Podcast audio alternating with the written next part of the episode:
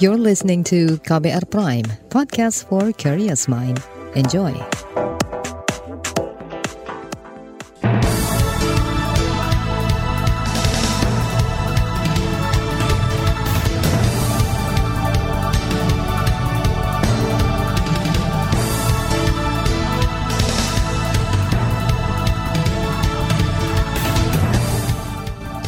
Selamat pagi saudara, senang sekali bisa menjumpai Anda kembali melalui program Buletin Pagi edisi Senin 26 Desember 2022. Saya Malika. Sejumlah informasi pilihan telah kami siapkan di antaranya. Pemerintah ajak masyarakat rawat keberagaman jelang pemilu. Koalisi sipil sebut pemerintah tak serius tangani kasus tragedi Kanjuruhan. Pemerintah klaim harga bahan pokok stabil jelang akhir tahun. Inilah Buletin Pagi selengkapnya. Terbaru di Buletin Pagi. Saudara Presiden Joko Widodo mengunjungi sejumlah gereja untuk mengucapkan selamat Natal kepada umat Kristiani sekaligus mengingatkan untuk merawat keberagaman demi kedamaian. Selain itu memasuki tahun politik, Jokowi juga meminta semua umat saling menghargai dan tidak terhasut politik identitas atau sara. Agar pemilu mendatang ini benar-benar berjalan dengan damai dan semakin berkualitas. Tidak ada lagi nanti politisasi agama, tidak ada lagi politik sara, tidak ada lagi politik identitas, nggak ada. Karena kita semuanya ingin pemilu 2024 itu berkualitas. Selain Jokowi, Wakil Presiden Ma'ruf Amin juga meminta masyarakat terus menjaga kerukunan dengan mengedepankan azas toleransi di tanah air. Kata dia hal itu akan sangat berpengaruh pada sikap dan pola pikir masyarakat jelang tahun politik 2023. Untuk mengantisipasi politik SARA, anggota Komisi Pemilihan Umum KPU Yulianto Sudrajat menyebut lembaganya akan membuka ruang partisipasi untuk seluruh proses penyelenggaraan pemilu. Ia berharap ke depan dalam pemilu serentak 2024, kualitas demokrasi bisa menjadi lebih baik. Untuk itu ia menyebut KPU bakal mengevaluasi berbagai masalah yang terjadi pada pemilu sebelumnya hindarkan politis politisasi sara, hoax gitu ya terus ujaran-ujaran kebencian itu kita harus uh, mampu mengevaluasi penyelenggaraan pemilu-pemilu sebelumnya yang di 2019 itu banyak merebaknya hoax, ujaran kebencian, politisasi sara. Anggota KPU Yulianto juga berharap bisa masyarakat bisa dan mau mencari informasi terkait latar belakang para calon peserta pemilu agar tidak salah pilih dengan mengedepankan azas toleransi. Saudara seruan untuk merawat keberagaman menjelang pemilu juga disampaikan Panglima TNI Yudo Margono. Dia mengajak umat Kristiani mempererat kebersamaan untuk menjaga tensi politik tetap aman. Dan tentunya kami mengajak umat Kristiani semuanya untuk menjaga persatuan dan kesatuan bangsa karena di tahun depan tahun 2023 2024 tentunya kita akan menghadapi tahun politik yang tentunya dari sekarang kita harus jaga persatuan dan kesatuan bangsa sehingga kita hadapi tahun 2023 2024 dengan aman dan lancar juga dan penuh dengan kebahagiaan. Hal serupa juga disampaikan Kapolri Listio Sigit Prabowo dalam kesempatan yang sama. Menurut Listio, kedamaian bisa tercipta jika semua umat saling mengasihi dalam menghadapi semua situasi, termasuk situasi politik global maupun nasional. Ajakan perdamaian juga datang dari para tokoh agama, salah satunya Ketua Umum Pim Ketua Forum Pimpinan AIK PTMA Indonesia Syamsul Arifin Menurutnya, politik identitas memang sudah terjadi sejak zaman Nabi. Maka dari itu ia mengajak semua umat membantu meminimalisir keadaan tersebut. Jadi kalau kemudian sekarang terjadi politik identitas berdasarkan agama, saya kira satu hal yang alamiah dan mungkin dalam batas-batas tertentu itu tidak tidak bisa kita hindarkan di dalam demokrasi. Tapi yang menjadi masalah kalau kemudian itu dirawat sedemikian rupa, bahkan masuk kepada relung-relung ruang yang yang lebih dalam lagi, agama dipakai untuk apa untuk kepentingan transaksi rotasi jabatan dan seterusnya yang oleh Muhammadiyah dikatakan sebagai resementasi agama. Guru Besar Sosiologi Agama Universitas Muhammadiyah Malang itu mengatakan rezimentasi agama berlawanan dengan ide dan cita-cita Indonesia sebagai negara Pancasila. Syamsul juga menyebut praktek politik identitas yang terkonstruksi oleh agama harus menjadi bahan renungan bersama, sebab politik identitas bekerja sangat efektif di Indonesia. Sementara itu, Direktur Eksekutif Perkumpulan untuk Pemilu dan Demokrasi Perludem Hoirunisa Nur Agustiati menilai, politik identitas masih menjadi variabel yang digunakan para pemilih untuk memilih calon-calon pemimpin atau wakil rakyat dalam pemilu. Namun yang menjadi masalah menurutnya adalah ketika identitas itu dipolitisasi oleh para calon pemimpin untuk mendapatkan dukungan ataupun menjatuhkan calon lainnya. Seharusnya peserta pemilu lebih dekat dengan masyarakat dengan menyampaikan visi misi serta program kerjanya salah satu caranya adalah ya peserta pemilu baik partai politik calon itu nggak bisa lagi pakai cara-cara instan pokoknya mau menang sehingga uh, apa pun segala cara, segala isu digunakan gitu ya. Kalau misalnya peserta pemilu itu dekat ya dengan masyarakat, saya rasa ya, masyarakat itu punya alasan lain untuk memilih ya sekedar berdasarkan identitas karena memang kenal sama partainya, kenal sama orangnya gitu ya, melihat kerjanya seperti apa. Nah saya rasa itu bisa jadi poin uh, dari publik untuk uh, memilih juga Hoirunisa mengatakan dalam Undang-Undang Pemilu memang ada aturan terkait kampanye yang tidak boleh berkaitan dengan sara, fitnah, dan lainnya. Namun menurutnya aturan tersebut selama ini hanya dimaknai dalam koridor kampanye konvensional atau tatap muka. Padahal kata dia ramainya politik identitas justru tersebar di media sosial. Saudara pemerintah meminta masyarakat tetap taat protokol kesehatan saat momen Nataru. Informasi selengkapnya hadir sesaat lagi. Tetaplah di Buletin Pagi KBR.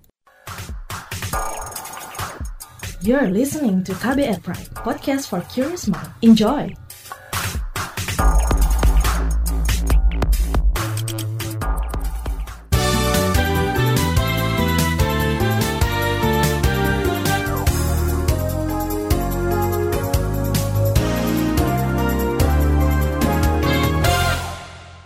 Saudara Wakil Presiden Ma'ruf Amin mengajak masyarakat khususnya umat Kristiani yang tengah menjalankan Natal tetap mengutamakan protokol kesehatan dalam setiap kegiatan yang dilakukan. Hal itu menurut Ma'ruf untuk menjaga keadaan pandemi COVID-19 tetap stabil setelah libur Natal dan Tahun Baru. Tetaplah menjaga protokol kesehatan termasuk dalam merayakan pergantian tahun ini demi keselamatan kita bersama. Semoga Allah Subhanahu wa taala, Tuhan yang Maha Esa senantiasa beridai setiap upaya kita untuk membangun Indonesia yang damai dan sejahtera. Saudara imbauan serupa juga datang dari Satgas COVID-19 Pengurus Besar Ikatan Dokter Indonesia PBID Erlina Burhan. Dalam keterangan tertulisnya Erlina mengingatkan masyarakat juga segera melakukan vaksinasi booster bagi yang melakukan perjalanan maupun tidak, terutama masyarakat resiko tinggi seperti lansia. Ia juga mengingatkan masyarakat meningkatkan imunitas tubuh dengan mengonsumsi makanan bergizi.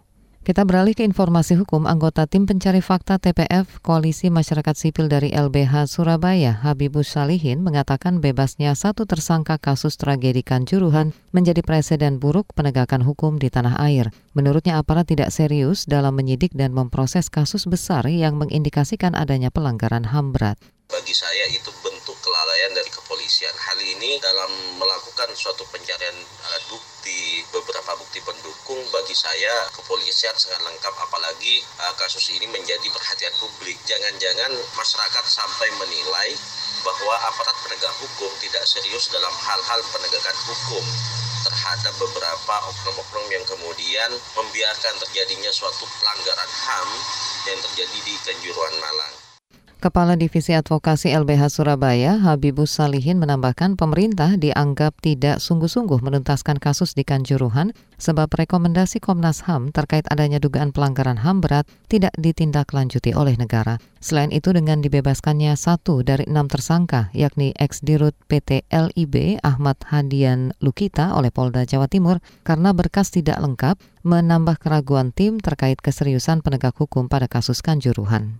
Saudara sebanyak 14 ribuan narapidana beragama Kristen dan Katolik di seluruh Indonesia menerima remisi khusus Natal 2022 dengan 95 di antaranya langsung bebas kemarin. Dalam keterangan tertulis, juru bicara Direktorat Jenderal Pemasyarakatan Ditjen Pas Kementerian Hukum dan HAM, Rika Aprianti mengatakan Pemberian remisi merupakan apresiasi negara bagi napi yang telah mengikuti pembinaan dan menunjukkan perubahan perilaku lebih baik. Saat ini, kata Rika, terdapat 19 ribuan napi Nasrani di seluruh Indonesia. Dari jumlah tersebut, 13 ribuan di antaranya mendapat RK1 atau pengurangan sebagian, yang artinya telah mendapat remisi Natal masih harus menjalankan sisa pidana. Sementara itu, 95 napi mendapatkan remisi RK2 yaitu narapidana setelah mendapatkan remisi langsung bebas pada hari raya Natal. Rika menambahkan, jumlah napi terbanyak menerima remisi Natal berasal dari wilayah Sumatera Utara, sebanyak 2.800-an napi, disusul Nusa Tenggara Timur 1.800-an narapidana dan Papua 1.200-an narapidana. Beralih ke informasi lain, Kepala Korps Lalu Lintas Polri, Firman Santiabudi mengimbau kepada perusahaan swasta memberlakukan work from, from home atau WFH pada tanggal 2 dan 3 Januari. Ini disampaikan saat memantau pergerakan arus kendaraan yang akan menyeberang saat libur Nataru di Pelabuhan Merak, Banten kemarin. Karena pemerintah tidak menentukan cuti bersama, berarti kita mengimbaunya kepada masyarakat swasta. Kalau ada yang punya kantor, punya anak buah sedang liburan, di WFH kan Pak tanggal 2, tanggal 3 supaya tidak berbarengan pada tanggal 1. Karena tadi itu tanggal 25 dan tanggal 1 adalah hari Minggu.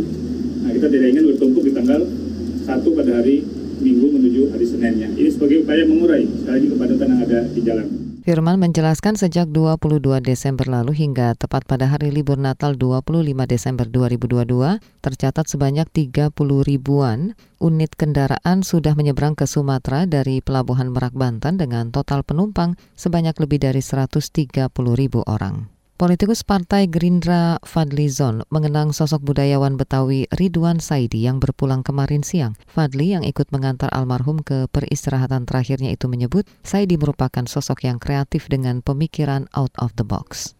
Jadi seorang yang multi talenta, uh, manusia multi dimensi gitu ya, yang saya kira jarang sekali sekarang kita temui apalagi juga menjadi banyak saksi dalam peristiwa-peristiwa besar di tanah air kita dari tahun 50-an, tahun 60-an sampai sekarang-sekarang ini selalu terlibat ya seorang intelektual juga yang selalu terlibat di dalam berbagai macam persoalan untuk berusaha menyelesaikan.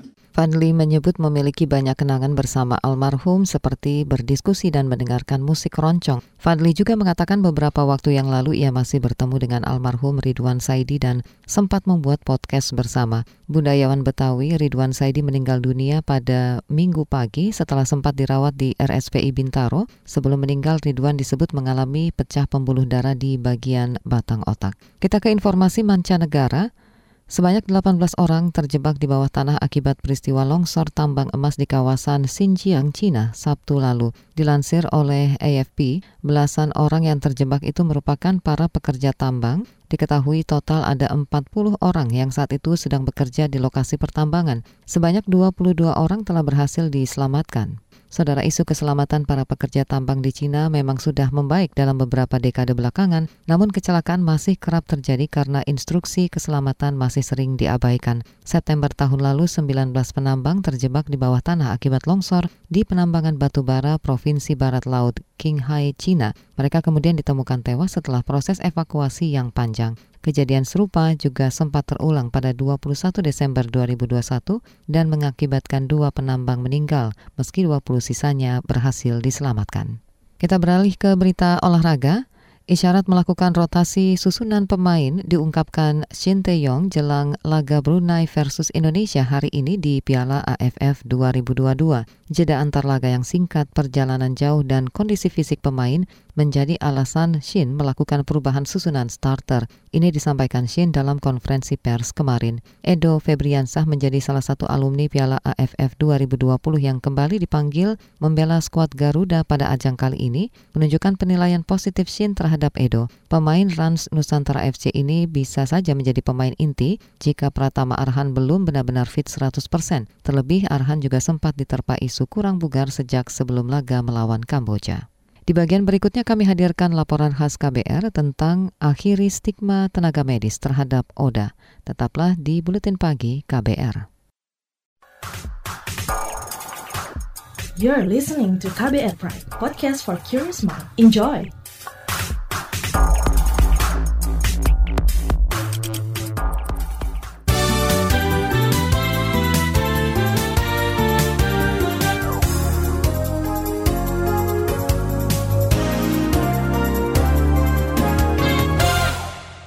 PBB menargetkan program 1990 tercapai pada 2030, artinya pada tahun itu 90 persen orang dengan HIV AIDS atau ODA mengetahui statusnya, kemudian 90 persen dari ODA rutin terapi antiretroviral, dan 90 persen dari penerima terapi mengalami penurunan jumlah virus. Namun di Indonesia, laju pencapaiannya masih jauh dari target. Data Kementerian Kesehatan per Desember 2020 mencatat kasus yang ditemukan tak sampai 80 persen dari perkiraan. Lebih sedikit lagi capaian jumlah penerima terapi ARV dan mereka yang mengalami penurunan virus. Kuatnya stigma dan diskriminasi menjadi salah satu faktor penghambat. Simak laporan khas KBR yang dibacakan Astri Yuwanasari. Ya, aku juga ngomong sama si perawat ya saya sebenarnya nggak mau kayak gini Pak Tarfi mau kayak gimana siapa sih orang yang mau HIV siapa sih orang yang mau Pria yang ingin disebut dengan inisial WA ini adalah orang dengan HIV AIDS atau ODA. Didera stigma sudah ia rasakan sejak hari pertama menyandang status itu. Yang miris, stigma muncul dari tenaga medis. Jadi dia tuh kayak ngomong, kamu positif HIV mas, orang-orang di sebelah itu kayak ngeliatin gitu. Peristiwa ini terjadi 2017 silam. Kala WA dirawat di sebuah rumah sakit di Jakarta karena penyakit kelenjar getah bening. Setelah diperiksa mendalam, ternyata WA positif HIV AIDS. Perawat kemudian mendatangi WA dan menyampaikan berita itu. Padahal WA dirawat inap di bangsal umum. Jadi kayak menurut aku kurang privasi sih. Orang status depan orang banyak. Fanatik ke atau tutup. Kan ada hordeng ke apa tutup ke gitu kan. Enggak jadi main ngomong aja gitu jeplak aja langsung. Di situ juga ada teman saya seminggu kemudian itu. WA kembali bertemu perawat itu saat berobat jalan. Nanya-nanya orientasi saya kamu uh, sama cewek masih cowok gitu kan. Aku bilang sama cowok biasanya ceramahin deh pokoknya ya udah kamu sekarang tobat mas. Jangan kayak gini gini kayak kayak gitu gitu terus emang kamu nggak mau nikah gini, emang kamu nggak kasih sama orang tua kamu gitu WA di stigma karena penyuka sesama jenis. Si perawat juga melaporkan hal itu ke ayah WA. Beruntung, sang ayah mau menerima kondisi WA sebagai ODA. Pria 29 tahun ini sempat putus obat ARV selama dua bulan. Ia enggan bertemu dengan perawat itu. itu. Karena kalau setiap datang pasti ditanya-tanya pasangannya mana gitu, suruh cek aja gitu. Ya. Jadi kayak mau mojok-mojokan status aku terus gitu loh. Itu juga adalah periode ketika WA masih belum melek tentang HIV AIDS. Ia tergugah untuk belajar setelah berkenalan dengan seorang aktivis LSM lewat aplikasi kencan. Tapi memang aku ngerasa waktu itu badanku udah fit, tapi suka sering kalau malam, kalau bangun tidur suka pusing aja gitu. Jadi kayak ada yang aneh aja dengan kondisiku. Aku pikir udah sembuh ya udah ternyata obat ARV ini harus diminum seumur hidup. Kini WA bekerja di organisasi yang fokus mengadvokasi dan mengedukasi terkait HIV AIDS. Ia ingin menolong rekan-rekan sesama ODA agar bisa hidup layak. Jangan sampailah teman-teman gue kayak gue stigma-stigmanya gitu. Karena teman-temanku juga banyak kan yang nggak tahu apa itu HIV dari awal dari sampai akhir dan banyak yang udah meninggal juga gara-gara mungkin dia nggak tahu jadi nggak konsumsi obat minta dia pulang kampung jadi nggak ke akses lagi padahal dia udah positif. Banyak yang kayak gitu sekarang soalnya. Cerita WA mengungkap masih banyak pekerjaan rumah di kalangan medis terkait penanganan ODA hal itu diakui Sandra Suryadana pendiri komunitas dokter tanpa stigma. Saat di bangku kuliah, Sandra mendapati stigma terbawa saat menangani pasien ODA dan itu dianggap biasa. Kita harus pakai sarung tangan itu double. Buat apa untuk kita tensi, mengukur suhu, memeriksa pasien HIV/AIDS kita harus pakai handscoon double? Kan udah diajarin di kuliah kita tidak menular lewat bersentuhan, seakan-akan kayak memeriksa apa gitu ya. Kemudian saya pikirkan, berarti besar juga kemungkinan kan kita melayani pasien ODHIV dengan cara-cara yang sama ketika saya masih koas dan memang nyata terjadi. Ngobrol dengan beberapa Sandra bilang sebagian tenaga medis juga masih kerap menstigma kelompok rentan lain, seperti perempuan korban kekerasan dalam rumah tangga, korban kekerasan seksual, transgender, hingga pekerja seks komersial. Kondisi tak ideal ini memotivasinya untuk mendirikan komunitas dokter tanpa stigma. Ia ingin tenaga medis bekerja sesuai koridor dengan menihilkan stigma dan diskriminasi terhadap pasien rentan. Tentu pendekatan kita harus berbeda, tidak boleh sama. Dan ini yang sering uh, dilupakan teman-teman atau disalahartikan atau uh, gimana lah oleh oleh teman-teman malah melenceng dari kapasitas kita sebagai tenaga medis ketika melayani kemudian malah dicampur adukan dengan uh, apa apalagi yang lain tiba-tiba menjadi ahli agama yang sama sekali bukan ranah kita ketika kita lagi melayani pasien sebenarnya. Demikian laporan khas KBR, saya Astri Yuwanasari. You're listening to KBR Pride, podcast for curious mind. Enjoy!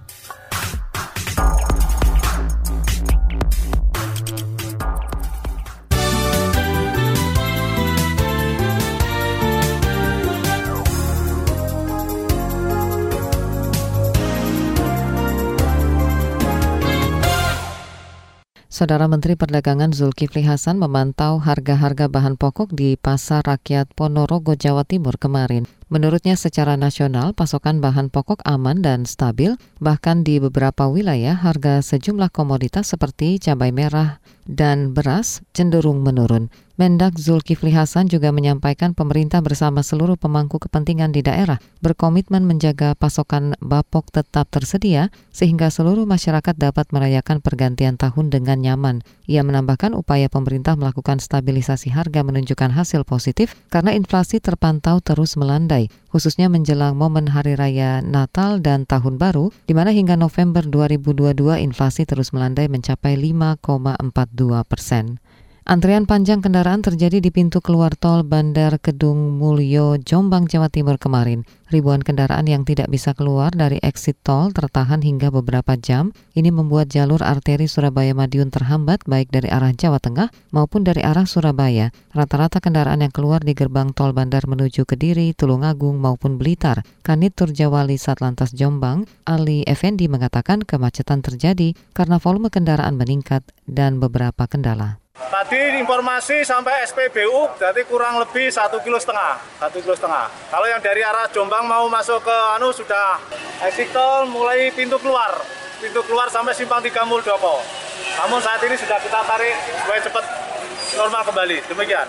Ali Effendi mengaku sudah mempersiapkan sejumlah langkah mengantisipasi kemacetan di beberapa titik rawan macet seperti Peloso dan Mojo Agung. Kemacetan juga terjadi karena adanya penyempitan jalur di jembatan Kayen. Informasi tadi menutup jumpa kita di Buletin Pagi hari ini. Pantau juga informasi terbaru melalui kabar baru, situs kbr.id, Twitter kami di akun @beritaKBR, serta podcast di alamat kbrprime.id.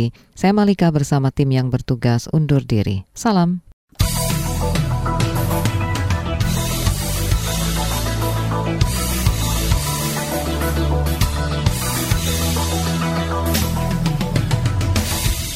KBR Prime, cara asik mendengar berita. KBR Prime, podcast for curious mind.